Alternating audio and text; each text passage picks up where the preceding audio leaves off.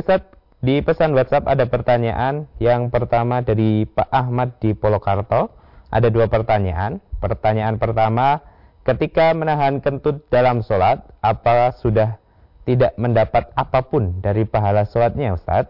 Yang kedua, ketika zikir habis sholat, bolehkah menggunakan jari tangan yang kanan saja? Mohon dijelaskan Ustaz. J. Jadi saya mulai dari yang kedua ya. Yeah. Zikir sesudah sholat itu yang menjadi patokan itu adalah hitungannya, hitungannya, ya. Sholat ya, zikir sudah sholat yang dituntunkan oleh Rasulullah ya setelah membaca istighfar tiga kali Astagfirullahaladzim alazila ilah ilah wal hayil qayyum wa tubilah tiga kali lalu disambung membaca subhanallah 33 kali alhamdulillah 33 kali Allahu akbar 33 kali dan digenapkan 100 dengan tahlil la ilaha illallah wahdahu la syarikalah dan seterusnya gitu. Nah, tentang uh, cara menghitung ini suatu hal yang tidak diatur. Ya, oleh karena itu boleh saja dengan alat apa pun yang penting hitungannya benar gitu ya. Mau dengan tasbih boleh, itu alat saja ya. Itu bukan bagian dari ibadah tetapi adalah cara untuk menghitung. Bahkan kadang-kadang ada yang memakai kerikil yang dengan jumlah itu dihitung dari kiri kanan, kiri kanan boleh. Mau menggunakan ruas-ruas jari, satu tangan, dua tangan, boleh semuanya gitu ya. Kalau tangan kanan saja asal hitungannya genap dan tepat itu ya, insya Allah itu cara menghitung adalah dengan menggunakan apa saja boleh ya. Yang yang rangkaian ibadah itu adalah cacah ya, cacah banyaknya dari apa ucapan itu adalah yang sudah dihitung oleh Rasulullah ya kita tidak perlu menambah-nambah kerjakan apa adanya. Itu yang kedua. Yang pertama sholat menahan kentut jadi yang menahan hadas gitu ya secara umum gitu ya.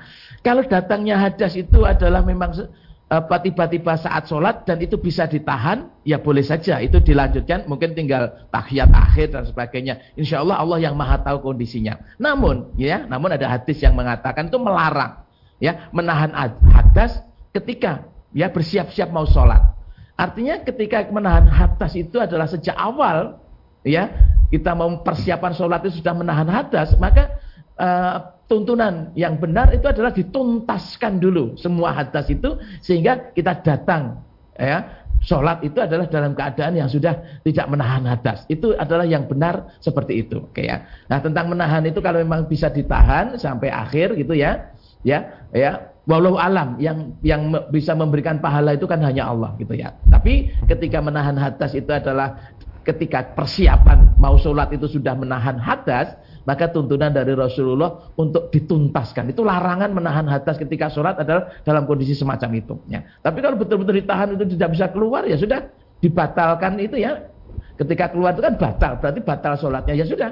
Batal ya wudhu lagi, sholat lagi. Pokoknya kita jangan jangan merasa rekoso lah dalam kondisi semacam itu karena kita sedang beribadah kepada Allah dan kita mengharapkan kebaikan yang banyak dari Allah Subhanahu wa taala. Jadi jangan ditanggapi wah rekoso banget ya tidak, tidak ada yang rekoso dalam Islam dalam ibadah itu ya. Jadikan kita bersenang dalam ibadah kepada Allah Subhanahu wa taala. Ya, ya mengatakan kepada Pak Ahmad di Polokarta ya. Mudah-mudahan ya. sudah bisa menjawab apa yang dipun kersaakan. Matur nuwun. Ya, baik. Terima kasih Ustaz penjelasannya dan semoga bisa dipahami untuk Pak Ahmad.